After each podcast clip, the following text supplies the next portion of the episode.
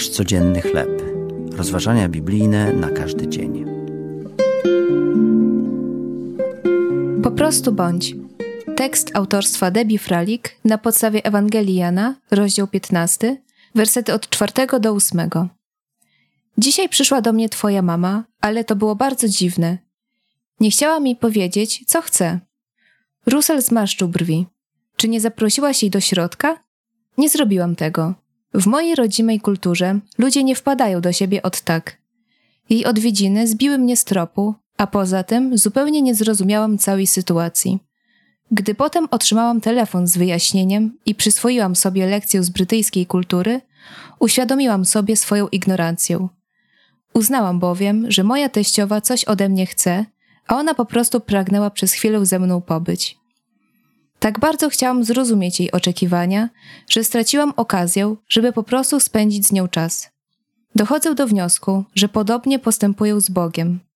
Tak łatwo pochłaniają mnie rzeczy, które powinnam czynić jako Jego dziecko, że czasami zapominam o tym, co najważniejsze, o przebywaniu z Jezusem i cieszeniu się Jego obecnością.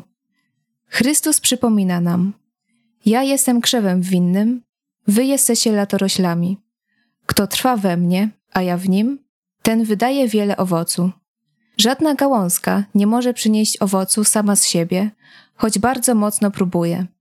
Zgodnie z nakazem Jezusa mamy natomiast trwać lub pozostawać w kontakcie winorośli.